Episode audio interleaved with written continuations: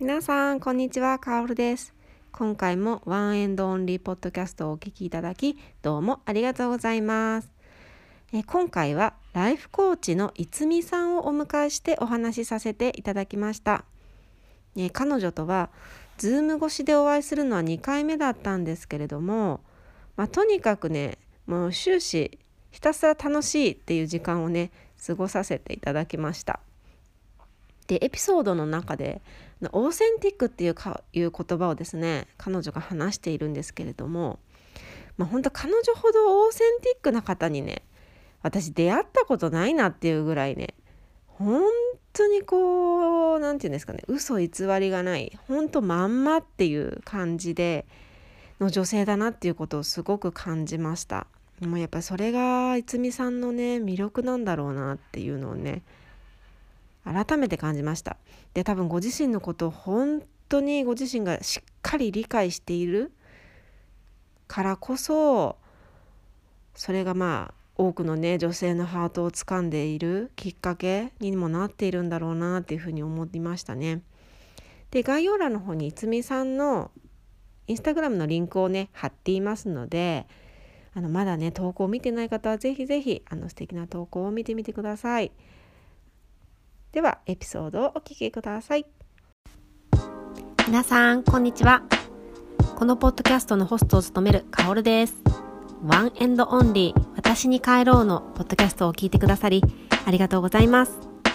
このポッドキャストはメイクアップコーチである私が自分自身の経験をもとにマインドセットやセルフラブ思考との向き合い方や心理学など様々な視点から考え方をシェアし悩める女性たちと一緒に歩んでいくポッドキャストになっています。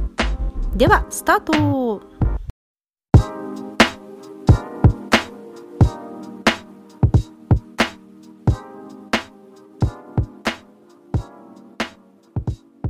はい皆さんこんにちは。えっ、ー、と今日はですねまた素敵な女性をお迎えさせていただきました。えっ、ー、とライフコーチ いつみさんです。こんにちは。えー、あ、かおりさん、お招きしていただいてありがたいです。え自己紹介、えー、はい、えっと、いつみと申します。えっと、今はカリフォルニア、南カリフォルニア在住で、えー、コーチングを、えー、しています。あとはもう絵を描いたり、文字を書いたり、子育てとか、犬の、犬とか、あの、鶏の世話をしたりしています。なんか一味さん、はい。ん？ワンなインスタのストーリーでなんか、ひよこちゃんあげてませんでした？そうそう、ひよこをね、あの、鶏が前からいたんですけど、あの 4, 4話ほどまた新しい ひよこを買いました。ひよこをまた買ったわけですね。そうです。あの卵をね、いただけるので。あなるほどね。オーガニックライフですよ。オーガニックライフ、本当に。この度本当に私からお声かけさせていただいて、はい。本当ありがたい。いや、こちらこそありがとうございます。いえいえいえ、こちらポッドキャスト興味があるのでね。ポッドキャストやったらいいんじゃないですか？あの、今、リサーチ中です。はい。いえいえ、こちらこそ。はい。次、あの、お聞きしたいんですけども、はい。日本ではね、まだちょっと馴染みのない、少ないと思うんですけど、そのコーチングをね、やってらっしゃるっていうことで、はい。まあ、ちょっとその魅力とか何でなったのかっていうことにちょっとついておしお話ししていただきたいんですけれども。はい、えっと、コーチングそうですね私もいつぐらいかな、まあ、10年前は知らなかったんですよね。で、えっと、最初は心理カウンセラーをやりたいなとか思ってたんですけどあの調べていくうちにやっぱりアプローチの仕方がコーチングの方が私に合っているなと思ったんです。なるほど、うんうん、はい、あのカウンセリングとあのコーチングの違いなんですけど、うん、えー、カウンセリングは主にクライアントさんの今現在の問題を処理するために過去にフォーカスした会話をするんですね。うんうん、原因を探っていって今の問題を解決していくっていう形なんですけどコーチングは、えー、クライアントさんが何らかのゴールを達成するために、えー、主に今と未来にフォーカスした会話をするんですね。はい、でゴールを達成するために必要な、えーと、今の障害とか問題になってることについて話すことはあるんですけどそこはあくまでも目的じゃなくってゴールっていう未来に向けたアプローチが本題なんですね。でその、えー、アプローチの仕方がすごく、えー、自分に合ってるなって思ったので、えー、コーチングに興味を持ちました。おそれは、はい、なんかいつみさんのあの自己紹介のインスタグラムのところでなんかすごい面白くていつみさんらしいなって思ったんですけどはい、アメリカであのうさんくさくないコーチングを学びっていうところになんかまた目をずっとね忘れはい、なんかそのうさんくさいって思ってる人が正直多分いらっしゃるじゃないですか。多分私言いますよね。いますよね。はい、うさんくさくないコーチングを学ぶっていうところで、このいつみさんのなんかこの伝え方がまたすごいいいなって思ったんですあのアメリカにもうさんくさいコーチはたくさんいるんですけど。そうじゃない。もっとなんなんていうか日常に、うん、あのなんなんて言うんでしょう日常に根ざしたコーチっていうかあのなんか変なとこから来たコーチみたいな人っているじゃないですか。言っていいんこんなこと。言っていいと思うけど。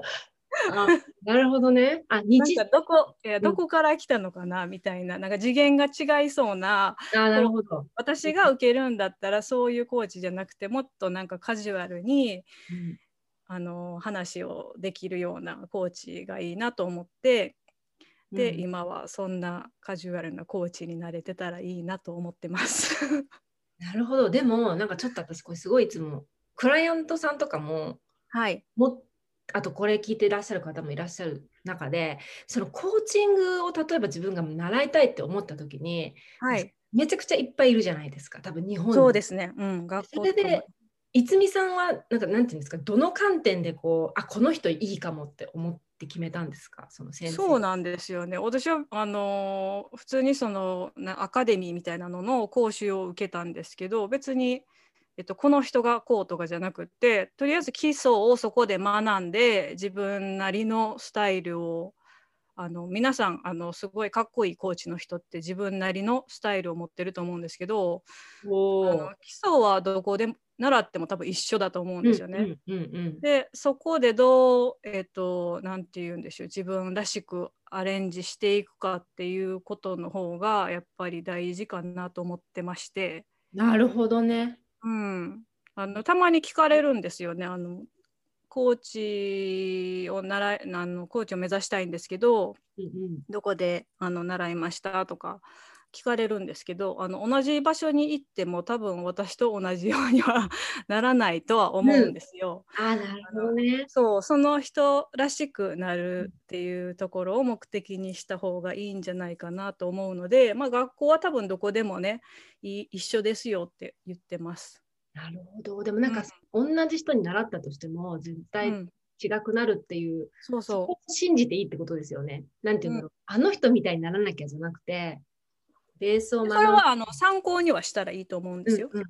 私も参考にしてる人はたくさんいるし、だから参考参考程度。ああ、でもそれすごいいいですね。依存してないというか、なんていうんですか、コーチングをこれが習ったから絶対これでやらなきゃいけないみたいな一つのものにこう何縛られないで、自分で生きてきたこう人生の感覚って絶対100通り1000通りあるじゃないですか。そうそうそう。それを盛り込んでいいよっていう感じ？そうだ結局なんかそこが魅力になるしそのクライアントさんが、えっと、コーチを選ぶときに、うん、あのすごいそこがヒントになると思うんですよね。あ自分に合ってそうとか自分の思想に近いなとか。ここで選べると思うので、ね、皆さん自分の色を出してもらった方が選ぶ方は楽しいんじゃないかなと思います。まあやっぱりどんどんねそうなんかいろんなね人がいいですよね。うん、なんかやっぱりこう偏見じゃないですけどあコーチってこんなタイプだなってこう皆さん頭に浮かぶじゃないですか。わ、うん、かりますよわかりますよ。うん、で それ以外のコーチがねたくさんいてもいいんじゃないかなと思います。いやそのなんか泉さんがなんていうのこの垣根を私ちょっと日本語変かもしれないですけど垣根を何低くしてくれるみたいなあいい意味でですよめちゃくちゃ。はいはい。そのうそんくさいいやいやいや、本当、嘘くさくない感じ感ありありで、こう、はいカジュアルにやってくれるって、なんかすごいやっぱみんな取り入れやすいんじゃないかなってすごい思うんですよね。そうですよね。だってその日常というか生活に取り入れてもらえないと私たちのコーコーチの意味がないじゃないですか。そうそうよね。本当ねそうよね。なるそうだほど、ね。から頑張ってコーチにお願いするんじゃなくてあの、うんもう本当に気軽にお願いするっていうような感じのコーチがいいなと思います。はあうんうんうんってもうこれについてもねなんかまたもっと聞きたい感じもするんですけども はい。まあちょっと私がねちょっと今回あの、まあ、まだまだ聞きたいことがあるのでちょっと次の質問にはい。聞きたいんですけどもはい。皆さんこれをね聞いてらっしゃる方はいつみさんのあのリアガールの本読んでらっしゃる方もいらっしゃるんじゃないかなと思いましてもちろん私も購入させていただきまして。ありがとうございます。いえいえ、こちらこそでございます。あのもうね、本当読み応えたくさん、あと後半はね、キコさんの方が、ねはい、そうされてて、2人のこう本当世界観が、世界観とか言っちゃうけど、本当世界観が、ね、バシバシ出てて、本当素敵な女性のバイブル本だなっていうふうに私も思ってまして、ありがとうございます。本当ありがたいです。いやいやいや、もうね、本当。で、なんかこれの中で私好きなページがね、やっぱ結構あるんですけども、私の中ではこの思想観について 思想思想ってなんか思想が出てるっていう なんか死にそうな人に言いますよね。ね、死生観、ていうか漢字も間違ってる。死生観についてのページがね、個人的にはすごく好きなんですよ。はい私もねそこはそこを読んでほしくて書いたようなもんですね。お 実お、はそうだったんだ。あの女性誌ってあのファッション誌とかね、うんい死ぬことについてって書かないじゃないですか。やー、書かないよね。うんでそこをやっぱり女性に考えてほしいやっぱり死ぬことを考えるっていうことはどう生きるかっていうことを考えることだと思ってるのでうんその、ね、ファッションもいいですけど、うん、うん、いいですよあね。の うん死ぬこともね考えてほしいなと思ってそこはね大事に書きました。いや本当ここでこうなんて言うんだろう、まあ、読んでて途中でこのページが出てきた瞬間になんかこうグッとこう胸をなんていうの？グッとくるような感じ？ありがたいです。死について考えるんだけどそれってめちゃくちゃ生きることへのポジティブなそうなんですよ本当に。うん、うん、これってすごくこう私たちにこうすごい問いかけられるものがあるなっていうふうに私もすごく感じてあありがたいです。それで、まあ、そこに対してこう、あのー書いてあることが、あのー、いつみさんの下のお子様の女の子ちゃんはいを産む際に対してねこうリスクがあったっていうストーリーも書いてあって、はい、うん、その中でやっぱ出産を決めたっていうその背景はいについてちょっと詳しくお聞きしたいなと思って。それですね、ちょっとあの話がわからない方にちょっと背背景だけあありがとうございます。そうですよね。うんさせてもらいます。えっと、第一子ですね、息子を妊娠した時に、えっと、子宮頸がんの検査を受けたんですけど、あのその時にあの怪しい細胞があると言われたんですね。で、えー細胞を取る検査は出血が伴うので妊娠中はできないですと言われて、えー産後にあの検査をまたしましょうって言われて、まあ、無事出産してで産後にあの細胞の検検査をしたんですね。で、えー、と結果が初期の子宮頸がんっていうことだったんですけどすぐ手術を受けてでその1年後も再発してまた手術合計2回受けたんですけどあの子宮頸がんの手術ってねあの子宮の頸部を切るんですけどそこを切ったら次に妊娠した時にいろんな、ね、支障が出るかもしれませんっていう話なんですね。えー流産とか流産しないように、えっと、その子宮の頸部を、えー縛る手術を受けしなきゃいけないとか、うんうんそういう話だったんですけど、うんえっと私はそのリスクよりも、うんえーね、あのその当時あの何年前 ?6 年前ぐらいか。6年前。うんあの今よりねあのもしかしたら自分は長生きできないんじゃないかって思ってたので、あのまあ若くして母親が亡くなるっていうね、うん、状況になるかもしれないって思ってたのでその息子が一人でその悲しみを背負うよりその兄弟とその悲しみを分け合うことができるんだったらそっちの方がいいんじゃないかなと思って、えー、そのリスクよりもそっちの方が、えー、優先順位がこう上がった感じですね。やっぱりあのねお葬式とか一緒にやってくるくれる兄弟がいるだけでちょっとね救われるじゃないですか。あそこそこだけですよね。すごい。いやでもそこいやなんか多分私だったらですよ私の話になっちゃうかもしれないんですけど、うん、はいどうぞどうぞ絶対自分のことばっか考えると思うんですよなんかそれどころではなくてねこの病気がどうなっちゃうんだろうかってそこにフォーカスしそうになるところを、はいはい、それはねなったんですよ。ななったって書いてあったね。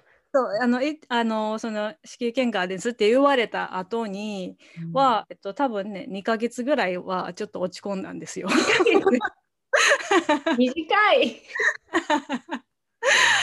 でその次の年にまた再発してますよまた手術ですよって言われた時はああもうはいどうにでもしてって感じだったんですけど。すごい。それすごいよやっぱり。いやあのねいい意味での諦めがつくっていうかなんかどうにもできないことなのでどうにもできない。中で自分ができることは、うん、あの息子にね兄弟を作ってあげることぐらいかなと思って。ほどね、で結局ねあの全然そういう流産もなかったし、ね、そう無事に生まれてくれて本当にラッキーでしたね。いやー、本当にね、ちょっとこれね、私話したいんですけど、いいですか？これ、あの私、いつみさんを本当、もともと知るきっかけになったのが、このトピックなんですよね。はい、あ、そうなんですか。そうなんです。あのかれこれ私は、うん、ちょうど7年、7年、6、7年前ですね、息子を産んだんですけども、はい、私、切迫早産だったんですよ。あで、うん、32週出産なんですね。うん、で低体重児だったからもう NICU っていうあの子供がね、はい、あの入るところにも1ヶ月入院したりとかしてでなんかその産後正直めちゃくちゃ引きずったんですよそのことに対して。なんかこう早く私が私が。なんか、はい、一応健康では生まれてきたけど早く産ませちゃったとかなんか生まれた時にやっぱチューブだらけだったわけですよ、はいはい、自分の子が。やっぱそれがなんか、うん、なかなか私がこう抜け出せなくてその気持ちから。うん、でなんかそこでなんかねそういう時ってなんかインスタグラム検索するんですよね人間。わかんない私だけかな。切迫早産とかってハッシュタグで。するよね。私もした。ね。で切迫早産ってやったらなんかやっぱ女性のそういうのがいろいろ出てきた時に、はいはい、なんかそのいつみさんのトピックがバンって目に入ってきたんですよ。へでそれについてなんかいろいろ話しててその時はやっぱその初期のがんが見つかった時で、はい、でも無事に第2子を産みましたみたいな時だったんですだから今からほんと56年前ですよ。はい、でそこであこの方そうなんだすごいと思ったらいつみさんだったんですね。あらありがとうございます。だからなんかね 5年ぶりにこの話ができるっていうもう今日あそそう結構ねあの全然あの知らない女性の方たちからいろいろメッセージいただきましたね。あの自分も同じ病気なんですけどあの無事に出産した話を聞けてあの勇気が出ましたとかやっぱりいろいろ、やっぱりネットで探してもね悲しいお話しか結構ないんですよね。なのでちょっとちょっとでも明るい何か話題をと思って同じようなね経験をしている方に届けばいいなと思ってあの投稿したんですけどよかったです。カオルさんに見つけてもらって。めちゃくちゃ胸に刺されました。それであのほらね妊娠してる時のあのお子ちゃまのピースっていうあの、そうそうそうあの超音波写真ですねお腹の中のね。本当にあれピースしてんですよね。そうです。びっくりしたね。ねあのチャーミングなお医者様がピースって書いてくれててね。そうです。まあ、これちょっとあの本を見ないと分かんない方いらっしゃるかもしれないんですけどもあの本当ねこうね気持ちがこうめちゃくちゃこう温まるような写真なんですよね。ありがたいですよね。ラッキ本当いやー、はいもう、うんでもその一回その死を本当に真剣に考えた人だからこその今ですよねきっと逸美さんって。そうだと思いますね。うんうんううん。ん、だから全然その病気になったことって悪いイメージは全くなくってあ、病気になってよかったなっていうね。まあそれで亡くなる方とかもいらっしゃるので、うん。そのね、病気になるのがいいって絶対に言えないですけど私の場合はうんそういう経験があってうん。やっぱりそのもうねちゃんと生きるっていうことについてよく考えることができたのでうんうんうん。私の中では良かった経験ですね。えっとバナナさんですね。吉本バナナさんの本ではい、こうどん底を経験してない病って弱いみたいに書いてあったんですよ。何だったかな？なんかねそんなようなこと書いてあってうん。なんかやっぱそうやってどん底を経験してやっぱ絶対辛い時期とかってあると思うんですけどうんなんかやっぱそこからどうその人がやっぱこうなんていうんですか捉え方でやっぱ人生ってすごい変わってくるんだろうなとかって。変わりますよね。そう変わるきっかけですよね。それがね。ううんん。つみさんはそれがきっかけだったわけですね。そうですね。大きな、うん、き何か経験ですね。自分の中で。はあでそのぐらいからやっぱちょっとその心理学とかも興味持ってたんですか？いや、その前からですね。あその前からなんだ。なるほどね。あ興味は持ってたけどみたいな。興味はね、私言ったらもうね、小学生ぐらいから興味はあったんですよね、多分。あの百科事典っていうのが家にあって、ずらーって、あの、何十冊も家にあったんですけど、うんうんでその中であのアートのページとあと心理学者精神科医とかのページとかをずっと見てましたね。えー、なんかやっぱそういう方いらっしゃいますよね。百科事典ずっと見てたっていう方。そう何かが多分気になったんでしょうね。えー、じゃあ興味がずっとあってっていうことですよね。うん、はいそうですね。まあ、心理学とか哲学とかはずっと好きですね。いつみさん哲学めちゃくちゃ好きですよね。いいですね。なんかほら今はインスタグラムもされててあのブラックシープのフェイスブックもされててはい。それの前ってブログだったじゃないですか。はい、そうです。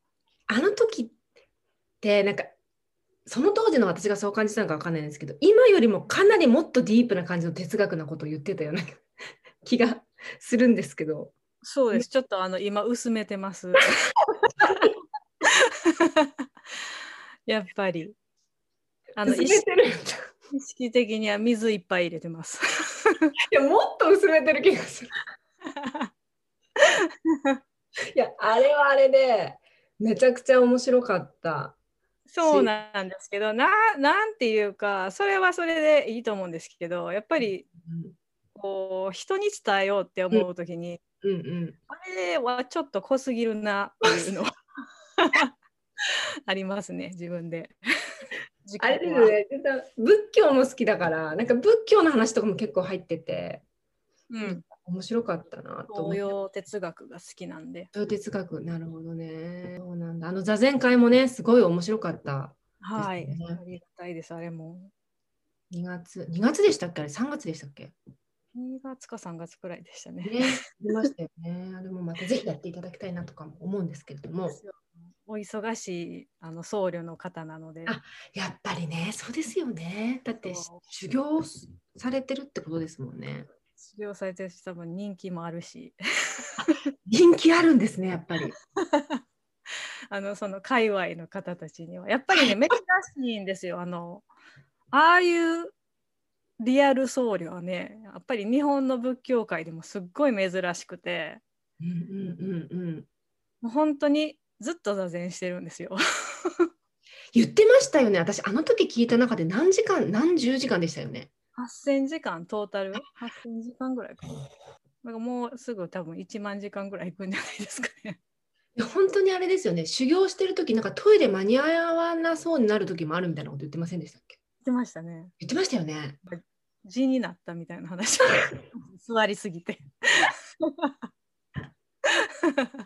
でもこれはあの動画で本人が言ってるので大丈夫だと思います。そうですよね。あのシークレットではないっていう話だと思います。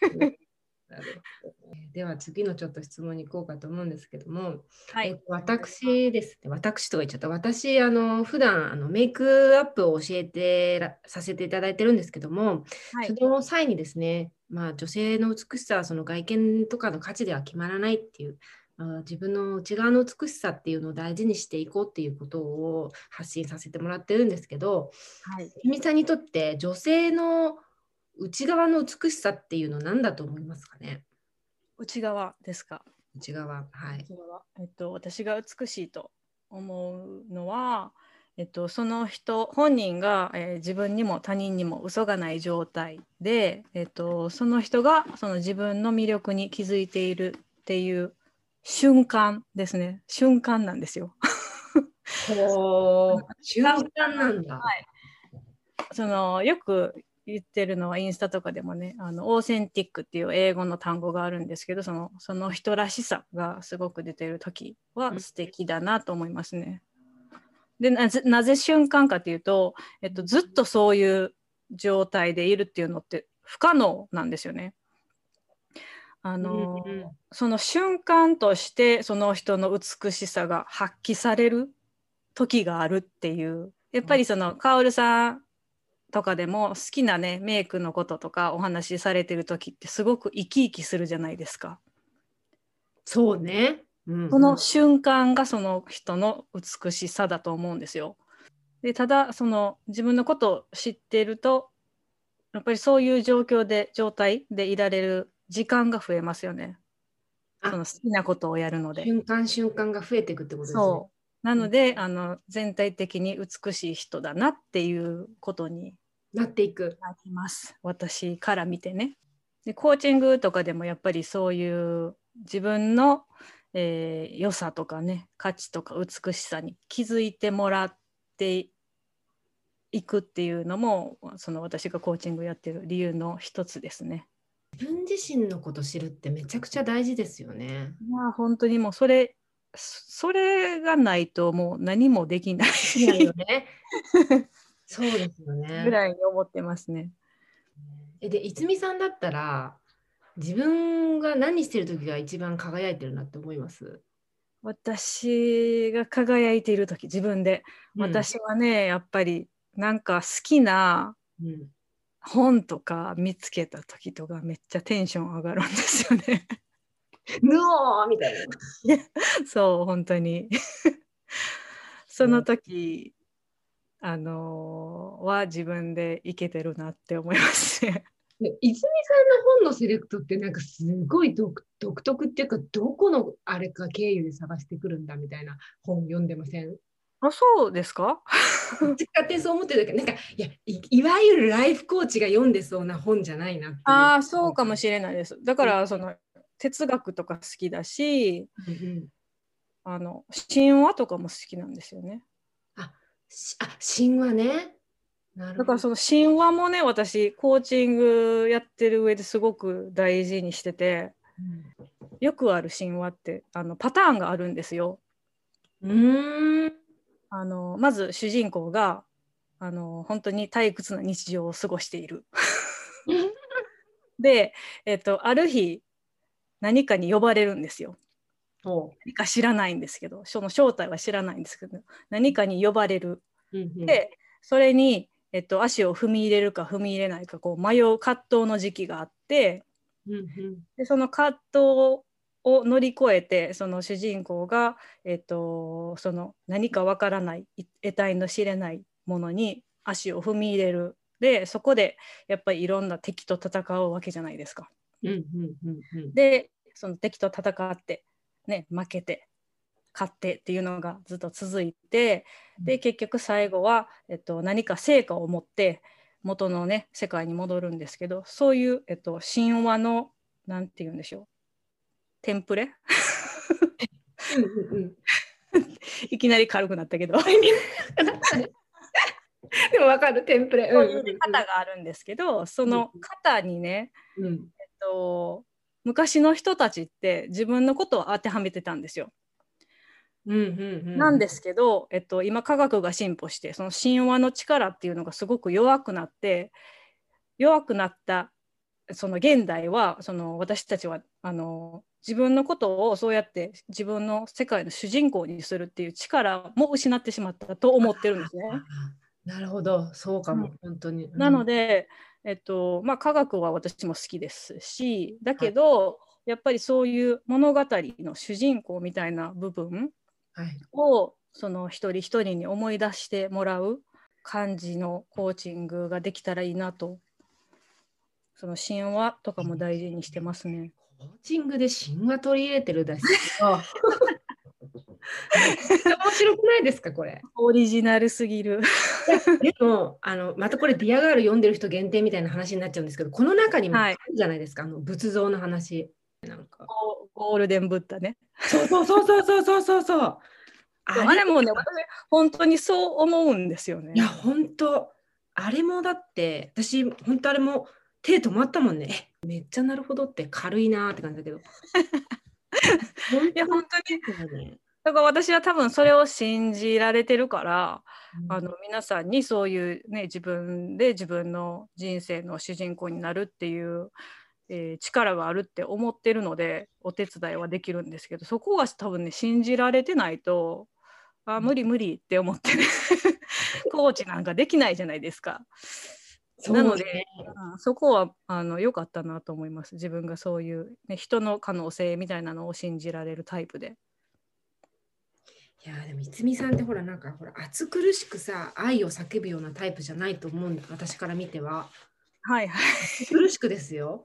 なんか例えば誰？例えば。いや A ちゃんとか。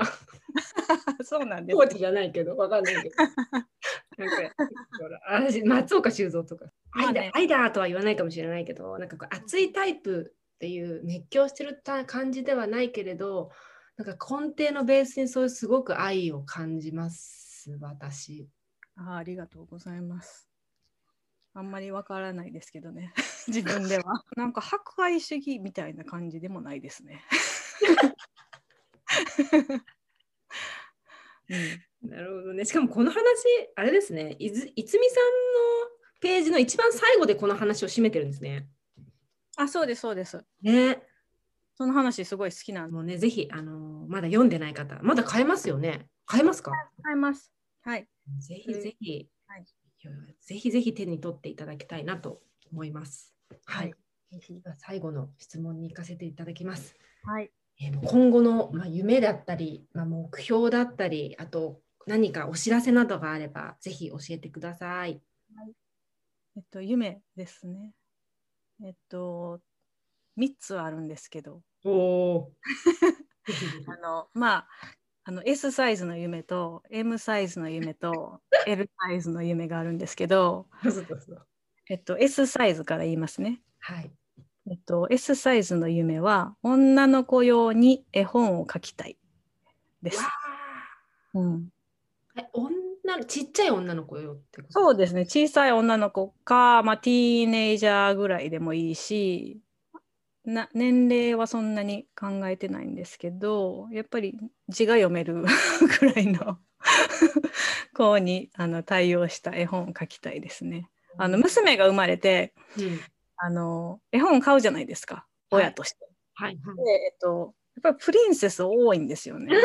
それすごいで、なんか、ますよね。そう、古い絵本とかだったら、なんか勝手に王様が、うん。なんか、これができたらうちの娘をお前にやろう的な、なんかよくわからない男に約束したりするじゃないですか。ステレオタイプな感じですよね。なんか、腹立つし。でとにかくもう最後は大体もう王子様的な人と結婚して幸せに暮らしました、めでたしめでたしみたいなものね、ばっかりじゃないですか。うんうん。でもう嘘をつくんじゃないと。現実になっちゃうぞ。そうそう。だって将来ああなるって夢を描いてねああならなかった女性たちがもう山ほどいるわけじゃないですかこの世の中にね。うん。でそうそう娘がそうなるのも悲しいしあのまあいいんですよあのああいう話がね好きな人は全然悪くないしあの全然素敵な話もたくさんあるんですけどただそれしかあの選択肢がないっていうのがねあんまりあの好きじゃないなと思って あの、ね、絵本をそうじゃない感じの絵本を描きたいなと思ってます。おー、楽しみですね。めちゃくちゃ楽しみですね。で出産祝いとかにね、女の子が生まれたら出産祝いに送りたいですね。出産祝いとかなんかやっぱり子供の世界って小さいじゃないですか。でそのはい世界、小さい世界でなんか悩んでる子があ自分はちょっとその世間一般で言われる普通っていうような枠にはまってなくていいんじゃないかなみたいな本を作りたいですね。S サイズでした。S サイズでした。はい。で次 M, M サイズですね。サイズ。はい、M サイズの夢は、えっと、これもね、女性、女の子とか女性に、えっと、護身術を教えたいですね。おお。体のね、護身術ですね。あのメンタルの護身術は、今やってるコーチングとか、うんうん。オンラインでのね、発信とかは、メンタル護身術なんですけど、体の護身術もね、あ教えることができたらいいなと思ってます。あれ、いつみさんボ、ボクシングみたいなのされてますよね。はしてたんですけど、今年からあのグレイシー柔術を習い始めて、グレイシー、グレイシー一家っていうね、あの、柔術最強、ブラジリアン柔術最強の家族がいるんですけど、えー、そのグレイシーから、えっと、柔術を習い始めて、えっと、今、ちょっとあんまり時間なくてテストを受けたいっていうところはまだまだ先になると思うんですけど、そういう夢を持ってます。オンラインで受けてるんですか？そうです、そうです。オンラインで受けてる。うんで、テストは、えっと、実際道場に行って、で、帯もらってみたいな感じなんですけど、とりあえず型を覚えるみたいな。はあでもなんか、そのコーチングでそういうマインドとか思考とかのことに向き合って、なんかそれと肉体を結びつけるって私すごい大事なんじゃないかなって個人的に思そうそう、本当にそう思います。うん。うん。うんだから自分で自分の体を守れるっていうのを知ってるだけで、あのね、自分のその、カオルさんのおっしゃるように、マインドにすごいいい影響うんになると思うんですよ。それで、いつみさんは護身術なんですね。ご真実、やっぱり何かあった時にね、自分でどうにかできるって思うのって自信につながるし、ある。うん。えそれって今、実際に下のお子ちゃまにとか教えてたりするんですか？はまだですね。あ、まだですね。あのたまに教えるんですけど、かわいいな。そうまだあのちゃんとあの私がおあの教わらないといけないので。ゆくゆくはっていうことですね。そうですね。なるほど。難しい夢は、えっと、パートナーを見つけることですね。パートナーをやっぱりまだ人生半分ぐらいあるので、まあ時間かけてじっくり見つけられたらいいなと思ってます。力士みたいなタイプでも全然いいんですけど、あ目が細い人じゃなかったでしたっけ？そうです。目細い人好きですね。人への人好きですね。あのあモンゴル人みたいな人好きですね。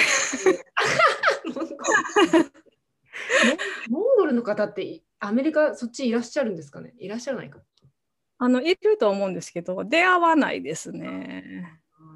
だからモンゴル相撲の画像とか検索したりしてます。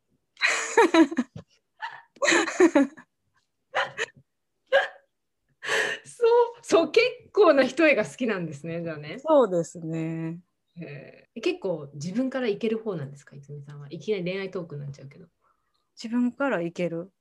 ねどういうどういうところですか？なんていうんですか自分からアプローチアプローチ。いける方ですか？まあ、普通に話しかけますよね。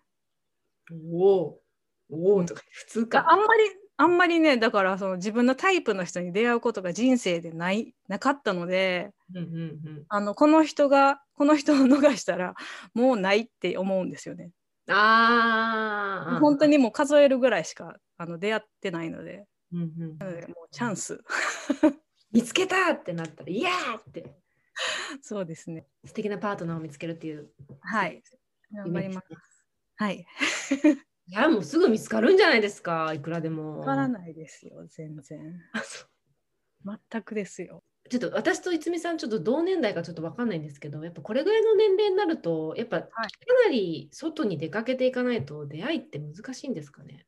外にね、出かけても、うん、年下が好きですか？カオルさん。いえ。私は年上が好きですね。年上だったらもうほとんどだから結婚してるじゃないですか。だから外に出て行ってもあんまりいないんですよね。あ、そうか。そうなんですよ。ね。じゃあもう年下ですかね、そうなったら。年私も年上が好きなんで、ああ、そうか。じゃあそこのニーズがなかなか。なるほどね。もう年下でもそのね、モンゴル的な人だったら全然。モンゴルの方好きだって。